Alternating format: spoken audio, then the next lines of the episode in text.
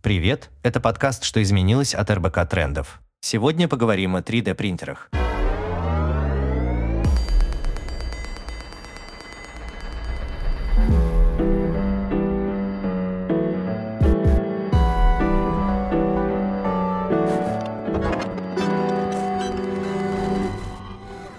Три D-печать, какой мы ее себе представляем, стала появляться еще в 80-е.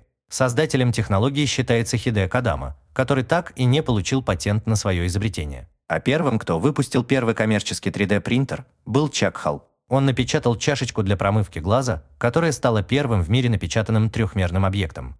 С тех пор научились печатать все, что угодно, от сувениров и безделушек до ракет и органов. Например, в Нидерландах, Мексике, США и даже в России уже печатают целые дома – а в 2019 году ученые смогли напечатать целое сердце вместе с кровеносными сосудами, камерами и желудочками. Стартап Redefine специализируется на печати веганских стейков, а Relativity Space строит таким образом целую ракету, чтобы отправить ее на Марс. В новом выпуске обсуждаем самые неожиданные способы применения 3D-печати, почему мы все не носим напечатанные кроссовки и как 3D-принтеры помогают в трансплантации органов. Сегодня у нас два гостя – Сергей Нефедов, технический директор и основатель компании «Арфин», Сергей построил самый большой дом в Эмиратах с помощью 3D-принтера. А также в студии Александр Карнвейц, эксперт в области аддитивных технологий, генеральный директор компании «Цветной мир» по продаже 3D-оборудования. Как работает 3D-принтер? Какие материалы можно использовать в печати, а какие пока нельзя? Ну, смотрите, все, все очень просто. 3D-принтер — это такая вещь универсальная, поэтому э, материалы 3D-принтера э, бывают совершенно разные. От э, бетона до шоколада. Вот, поэтому это просто принцип создания объекта. Поэтому печатать можно чем угодно. И живыми клетками, и пюре, и бетоном, и пластиком, и чем-то жидким и так далее. То есть э, нет никаких ограничений. 3D-печать — это просто способ э, создания объектов. Ну и основной смысл, что это происходит послойно. Ну, во-первых, 3D-принтер бывает э, разные конфигурации. Это бывают портальные, которые даже настольные, это все равно маленькая версия портала. Бывает, ну, то есть и там руки манипулятора используют, бывает и всякие другие модификации. А основное это послойное нанесение, то есть и оно бывает с поддержкой, бывает без поддержки, в зависимости от характеристик материала. То есть, если он позволяет держать форму, то это может быть, быть без поддержки. Если, соответственно, э, материал не может держать форму, то формируется какая-то поддержка на время печати, ну, для того, чтобы сформировать объект. Где сейчас применяют технологии 3D-печати? Можете ли вы вспомнить интересные кейсы из своей практики или из того, о чем слышали? Мы, если говорим для чего основное сейчас применение в жизни?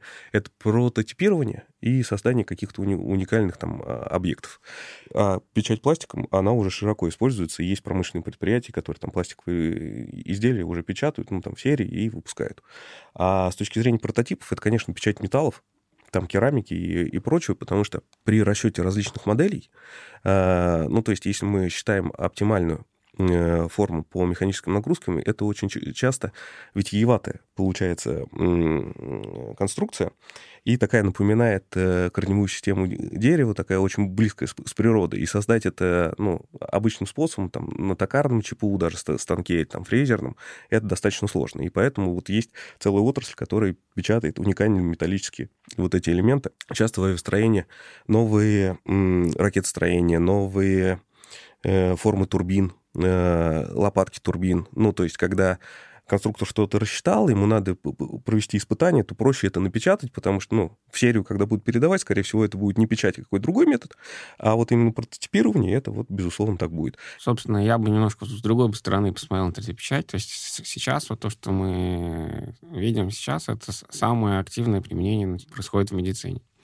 Прежде всего в стоматологии. То есть стоматология — это наиболее продвинутая с точки зрения 3D-печати э, отрасли для нашей жизни. Скорее всего, когда вы придете в следующий раз к, врачу-стоматологу, вы уже столкнетесь там э, или с 3D-сканированием интраоральным, или э, вам предложат, например, лайнеры, которые будут напечатаны на 3D-принтере, или во время проведения операции будут использованы хирургические шаблоны, или какие-то еще элементы. То есть, в принципе, во всех современных стоматологиях а, уже на сегодняшний момент 3D-печать достаточно активно используется. И это не прототипирование, это уже создание конечных изделий или, или каких-то заготовок для создания конечных изделий, если речь, там, например, пойдет про элайнеры. Ну, с точки зрения интересных применений, интересных применений очень много. То есть, э, ну, например, там, печать скульптур, памятников, э, каких-то мемориальных досок, там, индивидуальных светильников, э, любых каких-то дизайнерских элементов, где есть полет фантазии. Например, у нас есть один клиент, который э, напечатал трехметровую статую Давида и разместил, чтобы разместить ее в очень крутом модном баре в Москве. Эту статую была помещена на потолок.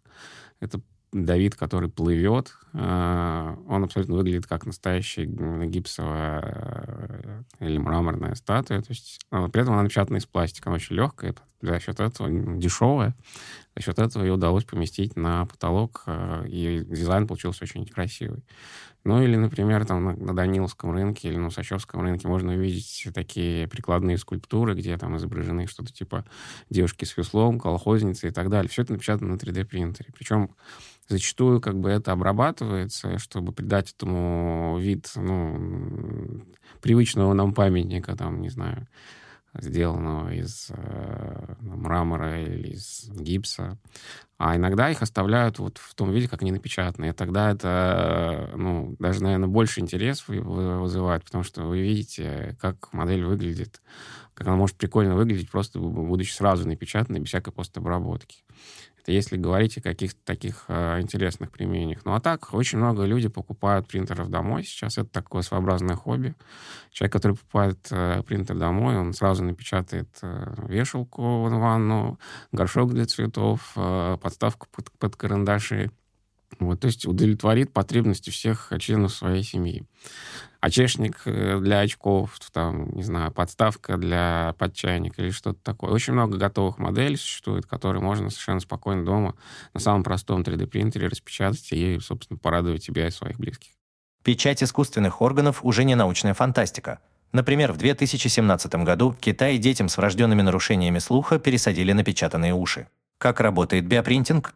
Какие материалы используют для создания органов? Во-первых, надо понимать, что сейчас все это в стадии только ну, первоначальных э, разработок. Прин, но общий принцип э, э, биопечати, он такой. У человека берется какая-то клетка, ну, например, у вас там проблемы с каким-то органом, например, с кожей или там, э, или, там, там печень, почки и так далее. То есть берется часть клеток вашей печени. После этого она размножается в специальном растворе э, питательном. И после этого с помощью, собственно, специального био-3D принтера формируется тот орган, который необходимо заменить. То есть его производят из ваших же клеток. Это очень важно. Поэтому э, его способность прижиться в вашем теле, в теле человека больного, она гораздо выше, чем, например, э, у органа донорского. Это очень важно. То есть, в принципе, сейчас активные разработки как в России, так и в Америке и в других странах ведутся на эту тему. И... Но это перспектива 5-10 лет, когда эта технология сможет уже применяться для лечения конкретных пациентов, если мы говорим именно о биопечати. Первые зачатки 3D-печати появились еще в 80-е, и с тех пор аддитивные технологии быстро развивались. Сейчас 3D-принтер может напечатать дом, одежду, обувь, предметы быта и даже еду на основе растительных компонентов. Почему люди не носят только напечатанную обувь и не живут в напечатанных домах? Исчезнет ли в будущем потребность в магазинах, если все смогут сами напечатать себе любой продукт? Ответ очень простой. У 3D-печати на сегодняшний момент есть две основные проблемы. Как бы, да? То есть это низкая скорость и недостаточно высокое э, качество финишного изделия. Таким образом, да, напечатать можно что угодно, но, э, во-первых, это будет долго, то есть напечатать один чехол для телефона можно ну, за какое-то время. Но если их надо печатать миллионами, как это, собственно, необходимо для того, чтобы удовлетворить спрос людей на, на такого рода э, продукт, 3D-принтер не подходит. Для этого подходят лучше классические производственные мощности. Э, это первое. А второе, тот чехол, который мы сейчас можем напечатать на 3D-принтере, он вам не понравится. То есть он будет э, грубый, он будет э, не очень красивый, не такой, как вам вы привыкли и так далее. Вы не захотите его носить. То есть это можно сделать ради прикола, как бы мы это делаем, постоянно печатаем у себя в офисе какие-то чехлы для своих телефонов, просто чтобы показать клиентам, что ну, это возможно. Это возможно, но с точки зрения прототипирования. То есть если вы компания, которая создаете чехлы, вам очень легко будет с помощью 3D-принтера напечатать 50 вариантов разных чехлов и выбрать тот, который всем понравится больше всего. Но э, напечатать чехол так, чтобы его можно было с ним приятно было ходить, и это ну, доставляло удовольствие, на сегодняшний момент невозможно. Вот поэтому 3D-печать на сегодняшний момент, она лучше всего подходит для прототипирования или для создания какой-то мелко, мелкосерийных партий, но э, каких-то э, элементов. Но эти элементы желательно не должны соприкасаться с человеком. То есть это должны быть какие-то внутренние элементы, к которым человек как бы, ну, прямого контакта не имеет. Потому что их э, качество, оно недостаточно э, хорошее для того, чтобы вы хотели этим пользоваться каждый день. Что касается обуви, одежды и всего остального, то есть кроссовки на сегодняшний момент возможность печатать есть, как бы, то сейчас там тот же самый Nike, Adidas, они печатают подошвы кроссовок, не, вес, не все кроссовки, а подошвы. А, но стоимость таких кроссовок, она достаточно высокая, то есть, ну, условно, там, не знаю, тысяча долларов, скажем, да, то есть, поэтому, да, эти подошвы, они там эргономичные, они очень там удобные, но цена высокая, как бы. поэтому нельзя пока говорить о том, что так будет широко применено, потому что ну, при стоимости стандартных кроссовок 100 долларов как бы, вряд ли найдется очень много желающих платить там, в 10 раз больше. Не, на самом деле здесь экономическая составляющая гораздо важнее. Ну, то есть э, всего этого. Потому что существующие технологии, ну, серийного производства, они действительно дорабатывались э, десятилетиями. Ну, то есть, и там все доведено до автоматизма, это все проработано, есть все технологические карты, и это действительно делает изделие очень дешевым. А 3D-печать, как новая технология, внедрение любой новой технологии, это экономически затратно.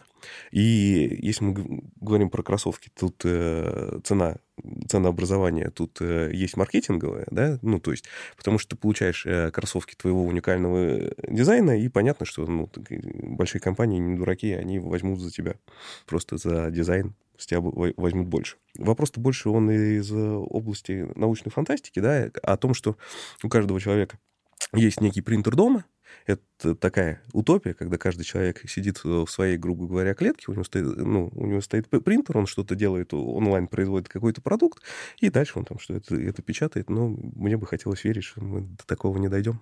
Хотя... Ну, идея, идея вот была 7 лет назад, э, э, футуристы высказали такую идею, что будет следующим образом. У вас будет 3D-принтер, вы будете идти в магазин, покупать э, набор для айфона, э, там, чего-то, каких-то запчастей, засыпать это в 3D-принтер, и у вас из принтера будет вылезать а тот iPhone, который вы хотите, с вашим именем, там, вашего цвета уникального, там, э, там, такого размера, как вы хотите, и так далее. Но это пока что только Но такие я, я... идеи на уровне, да, идей. Я, к сожалению, очень у меня плохая память на имена, но, по-моему, Курт Фейл э, является самым а, прогрессивным футурологом, и у которого, по-моему, 95% или 90% ну, его прогнозов а, сбывается. Он работает консультантом для Facebook, Google и так далее, и это его как раз идея. Он говорит, что 3D-принтер может а, заменить все.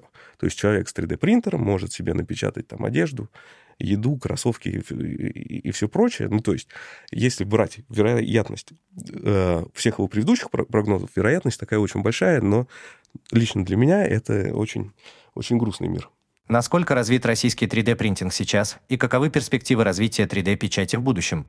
Большинство компаний имеют корни, я бы сказал, восточные, ну, то есть там Винсан — это самая первая строительная компания, которая действительно там фабрику построила. Но они, грубо, пошли по пути прикаста, то есть это мануфактура по производству каких-то элементов, из которых собираются дома. Ну, то есть там первые дома в Америке, это тоже был, по-моему, ну, он парень то ли из России, то ли из Украины. А у нас э, есть стартап в Калифорнии, которая э, фотополимерами печатает, ну, грубо говоря, они изначально родом из Томска, Сейчас ну, у них весь R&D в Москве, просто рынок э, в Штатах. Суть 3D-печати, что ты можешь быть экономически эффективным там, на данном этапе раз, развития технологий, где у тебя не, недостаток а, рабочих ресурсов, и где рабочие ресурсы стоят дорого. Ну, то есть, допустим, если мы берем там какую-нибудь Австралию и Новую Зеландию, у них есть нормы, которые позволяют только э, производить строительство э, 6 часов в рамках дня, то есть там у них есть э, регулировка по нагрузкам, которые может брать человек, переносимый вес и так далее, и так далее. Ну, когда государство заботится о человеке, э, это имеет экономическое отражение. И, соответственно, стоимость жилья в, в, в этих регионах достаточно дорогое. И как только мы э, оттуда убираем человека и заменяем его роботом, это становится целесообразным. Но для строительной 3D-печати есть еще большая проблема. Вот, допустим, у нас огромное количество роботов работают в автомобильной промышленности. Почему? Потому что Ford в свое время сделал конвейер, все разбил на простые операции. И то есть машины — это тоже сложный ну, инженерный агрегат, где очень много узлов. Но там все разбито по, по, на последовательные операции. И, грубо говоря, у нас был конвейер, где каждый человек делал э, отдельное дело. И мы берем человека на простой операции, заменяем роботов, и, соответственно, то, что сейчас происходит, мы можем посмотреть, там, допустим, на фабрику Тесла по производству машин. То есть они дошли до того, что они всех людей заменили на роботов, посчитали, что ну, на некоторых участках все-таки надо вернуть людей, но автоматизация и роботизация, ну, вот этого процесса производства машин, она достаточно у них высокая. А строительство, ну, то есть достаточно попасть на современную стройку, чтобы понять, что происходит. То есть в теории у нас есть технологии строитель... Э, строительных процессов, у нас есть э, график строительства, но попадая на стадию отделки, вы можете увидеть, что у вас должны одновременно отделывать мопы, э, проводить всю инженерку, класть плитку и так далее. Ну, то есть, и состояние этого жилья, особенно, ну, в эконом-сегменте, потому что они все друг другу мешают. Там они только делали декоративную отделку стен, пришли проводить инженерку, э, соответственно, там перенесли куда-то ящики, здесь у тебя дыра, здесь не покрашено, пока там что-то делали, они побили плитку, здесь они поцарапали стену и так далее. И проблема строительства вообще, что это одна из самых неразвитых отраслей. То, то есть там производительность труда во всех отраслях э, росла кратно на протяжении последних там, 50 лет. А в строительстве такого нет. Ну, и поэтому там перспективы очень большие. Но надо понимать, что наукоемкость всего и построение всех процессов. Потому что, грубо говоря, строительная 3D-печать э, на настоящий момент — это возведение стен. То есть послойно возводят стену. Если вы, вы занимались строительством дома частного, то есть построить коробку — это элементарная задача, которая выполняется быстро. Вы можете найти каменщик, вы можете это сделать из дерева, газоблоков, кирпича и так далее. Но у вас проблема начнется, когда вы будете делать отделку, проводить инженерку и так далее. И самый большой вопрос все-таки, какая компания может интегрировать все системы и получить уже готовый дом. И если будет та компания, которая см- сможет сделать весь этот объем неокра, его оптимизировать и, и людей действительно заменить там, машинами, ну, то есть без ограничения, а если еще, это еще будет происходить тихо, это можно будет делать на протяжении всего дня, ну, там, не, не как это мы делали там, в пустыне, где мы никому не мешаем, а именно, ну, вот такие страны, где там, грубо говоря, фильмах, что нам показывают, да, когда это американский поселок, и вот вы, у вас здесь живут люди, а дальше вы можете его достраивать, это не шумно, то есть это, пожалуйста, робот что-то копошит и делает. Это огромный объем работы, который ну, еще предстоит. Поговорим об использовании 3D-печати в строительстве. В Мексике планировали напечатать целую деревню, причем на строительство одного дома там уходит всего 24 часа, а в Нидерландах пожилая пара уже въехала в полностью напечатанный на 3D-принтере дом. Даже в Ярославле существует такое здание. Как вообще можно напечатать дом? Для этого нужен огромный 3D-принтер или дом печатается по частям. Это делается разными машинами, то есть есть э, разные стартапы, которые по-разному это делают. Ну, то есть вот портальная система вам позволяет ну, напечатать дом целиком. Это что значит? Сначала вы возводите портал, координатную систему, которую больше вашего дома по размеру потому что вы печатаете внутри, печатаете этот дом. Есть система, когда это у вас какая-то мобильный передвижной принтер. Э, там это может быть и рука-манипулятор, или как у Апискора, там их собственная разработка, которая больше там, напоминает строительный кран. Он печатает точку, передвигается, печатает точку, передвигается. Отличается ли качество печатных материалов от тех, что используют на больших производствах? Насколько крепки напечатанные сооружения? Если мы говорим о металле, то сейчас, например, э, ракетные двигатели в том же самом, в том же там самом SpaceX, они уже давно печатаются на 3D-принтерах. Они, наоборот, более прочные. То есть они позволяют, 3D-принтер позволяет формировать деталь целиком. Таким образом, ее прочностные характеристики, они могут превосходить э, сварные там, или составленные из каких-то частей детали. Поэтому в этом смысле проблем нет. Если мы говорим о пластиковых деталях, то они обладают точно такой же прочностью, как любые пластиковые детали, неважно, напечатанные на 3D-принтере или отштампованные термопласт автоматом. То есть если это э, шоколад, ну, соответственно, вы его съедите точно так же, как любую, любую плитку шоколада. Как, да? Если это пюре, то то же самое. Если это там, ну, соответственно, печать органов, у них будет точно такое же свойство, как у тех органов, которые вы печатаете. То есть в этом смысле 3D-печать, она никак не отличается от, от других способов. То есть 3D-печать — это просто способ э, создания объекта. То есть вы его или, грубо говоря, штампуете, или там выкладываете эту стену или там отливаете в опалубке этот, эту стену из бетона, или вы этот бетон формируете послойно с помощью там 3D-строительной 3D-печати. Поэтому в данном случае все свойства материалов, они такие же, как у других таких же материалов, которые, которым, собственно, они и повторяют. И это позволяет уйти от человеческого фактора. Ну, то есть э, вам нужна все время смесь заданной консистенции, которая будет укладываться, то есть она должна быть достаточно жидкая для того, чтобы прокачиваться, но до достаточно густая для того, чтобы держать слой. Ну, то есть э, настройки сплошь и рядом, человеческий фактор, когда воды добавили, убавили, а это всегда влияет на прочность.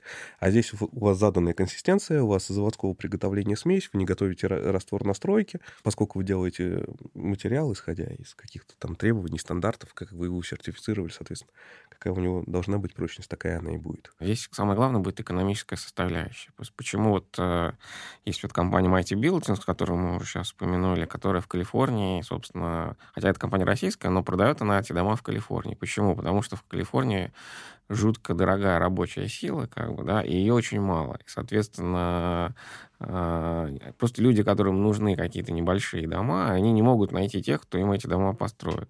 А здесь у них э, очень простая ситуация. То есть они э, строят фундамент, после этого приезжает 3D-принтер и деформирует им тот дом, который они там заказали.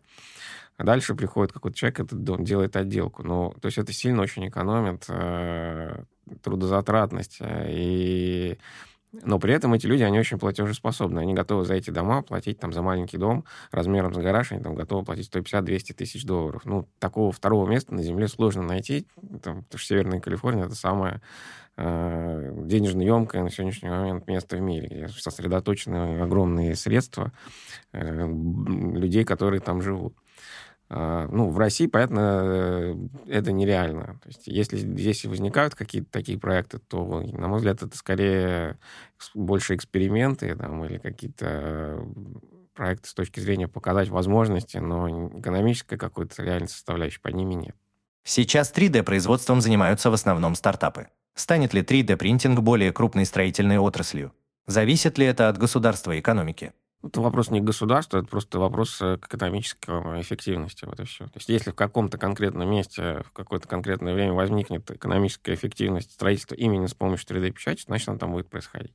Ну или если необходимо построить базу на Луне, э, базу на Марсе, то, собственно, там вариантов особо много нет, поэтому кирпич мы туда не повезем, будем использовать те материалы, которые там есть. Вообще вмешательство государства в бизнес чаще всего это заканчивается плачевно для развития технологий, потому что в рамках простой конкуренции, ну, то есть мы можем посмотреть на ресторанный бизнес в том же Москве, то есть туда не, не лезет государство, и мы увидим, что появляются какие-то проекты, которые действительно могут там конкурировать с какими-то международными. Если мы смотрим на большие ну, государственные компании, там немножко все происходит по-другому.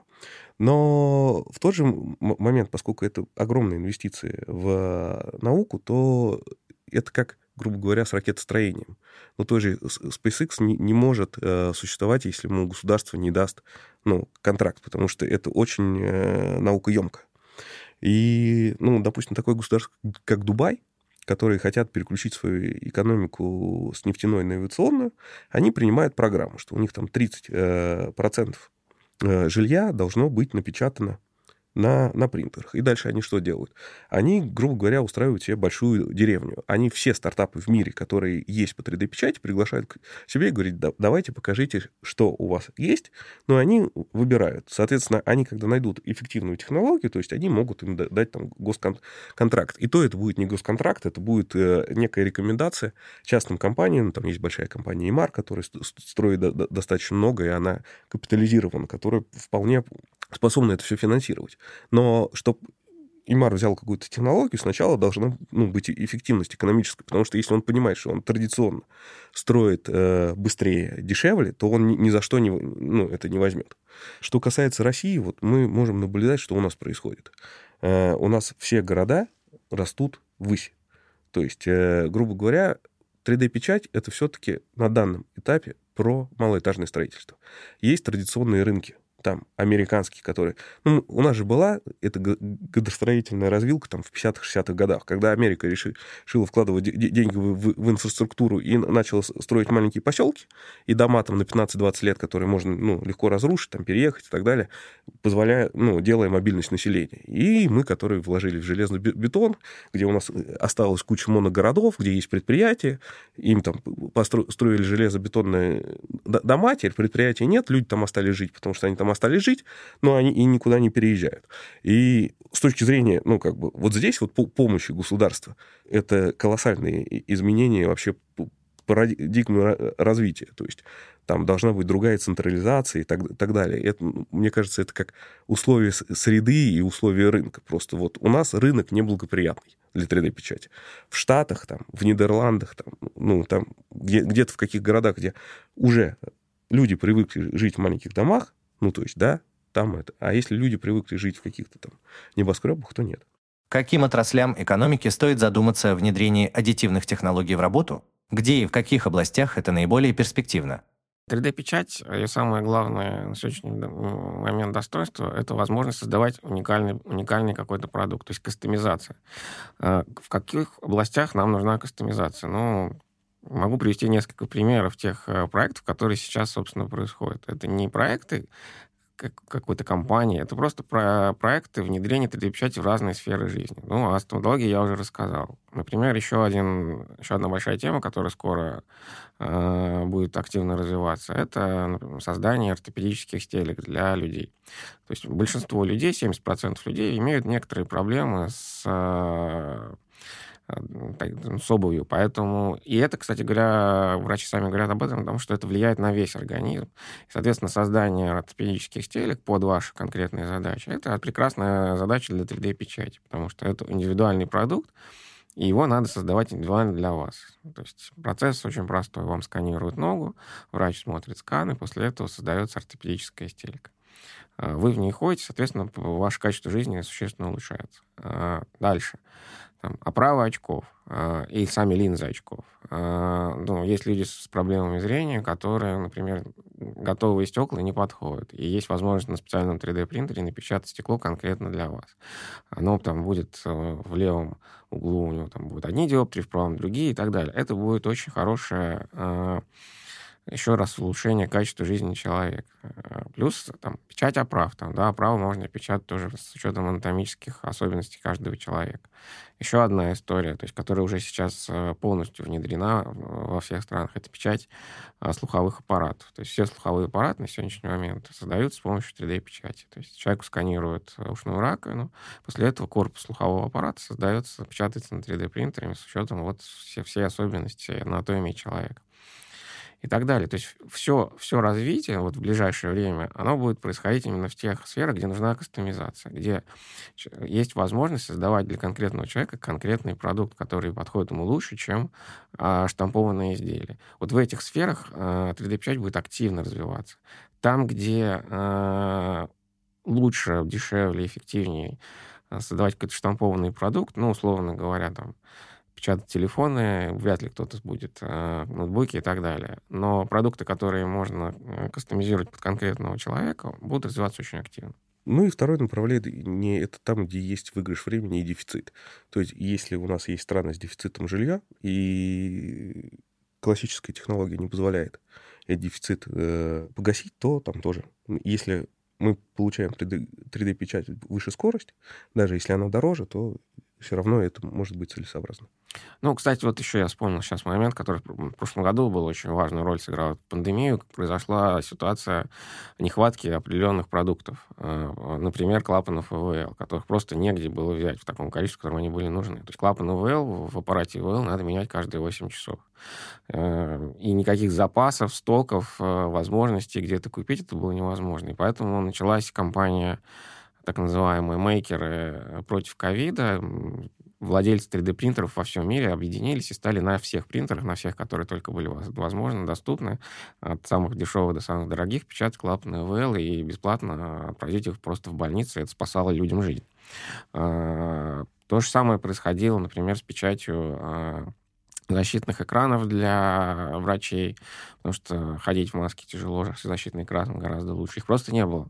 И люди буквально за несколько дней была возможность создать 3D-модель э, такой защитной маски и распространить по всему миру. И люди во всем мире начинали печатать и, и по своим конкретным местам, больницам разводить это и помогать врачам. То есть 3D-печать, она в отличие от централизованного производства, когда у вас все производство сконцентрировано, грубо говоря, в Китае, оно абсолютно децентрализовано. Вы в любом месте, в любое время можете быстро развернуть производство необходимого э, вам э, необходимых каких-то вещей, которые нужны срочно сейчас здесь. Как бы. а, плевать уже там на что они там максимум не настолько качественные, как отштампованная пластика или там э, отлитый металл, но они вам нужны сегодня здесь. И это можно очень быстро сделать с помощью 3D-печати.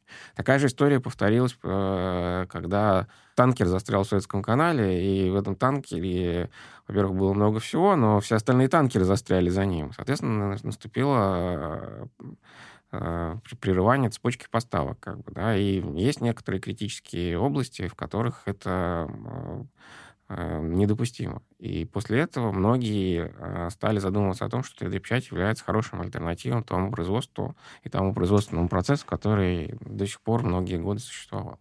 Ну и плюс развитие отдаленных э, регионов. То есть есть регионы, в которых э, доставка чего-либо, логистика, это просто, ну, съедает все. Ну, то есть у нас есть такие регионы, там, э, и в других странах а, есть. И, ну, как, конечно, и колонизация других планет, она вообще не, не может быть представлена.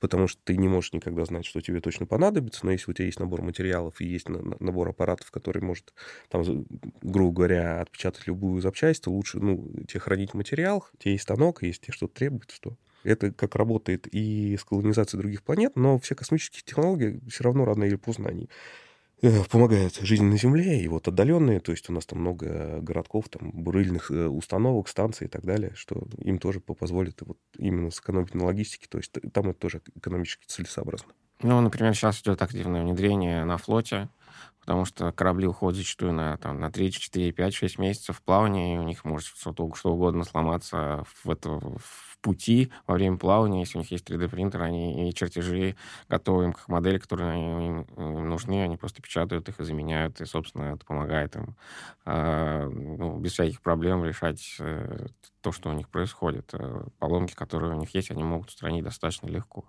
Э, им не надо заказывать эти запчасти там, из, из каких-то удаленных мест. То есть они полностью автономные, они могут э, решить свои проблемы в, в дороге. Ну, еще есть момент, э, связанный с экологией, как бы, да, который, э, ну, тоже активно обсуждается. То есть на сегодняшний момент все производится в одном месте, и оттуда развозится по всему миру. Насколько это э, менее или более эффективно, чем производить все, что необходимо локально. То есть этот вопрос э, обсуждается на сегодняшний момент. Возможно, э, мы сейчас увидим э, обратную тенденцию. Сначала была очень большая концентрация производства, а теперь будет деконцентрация производства, и будет производиться то, что нужно, в том количестве, в котором нужно, в том месте, в котором это нужно, а не везде одно и то же для, для всех. Причем непонятно, надо произвести столько или меньше, или больше. Зачастую чего-то не хватает, а чего-то очень много. 3D-печать, а она в этом смысле позволяет производить ровно то, что нужно, в том месте, где это нужно, а, и в том количестве, в котором это нужно. То есть это некая тоже экономия ресурсов э, и, собственно, и увеличение экологической безопасности живущих на Земле. В моем мире почти все области производства работают на 3D-принтерах. Однотипных построек машин и бытовых предметов у нас почти не встретишь, все индивидуализировано. Так мы сохраняем нашу среду, а еще развиваем творческие способности, ведь теперь каждый может материализовать любую свою фантазию. Это был подкаст «Что изменилось от РБК трендов». И сегодня мы говорили о 3D-печати. Подписывайтесь на подкаст в Apple Podcasts, CastBox, Яндекс.Музыки, Google Podcasts, Spotify и VK подкасты. Ставьте оценки, оставляйте комментарии и подписывайтесь на телеграм-канал «Что изменилось». Там мы публикуем то, что не успели обсудить в выпуске. До встречи в новых эпизодах.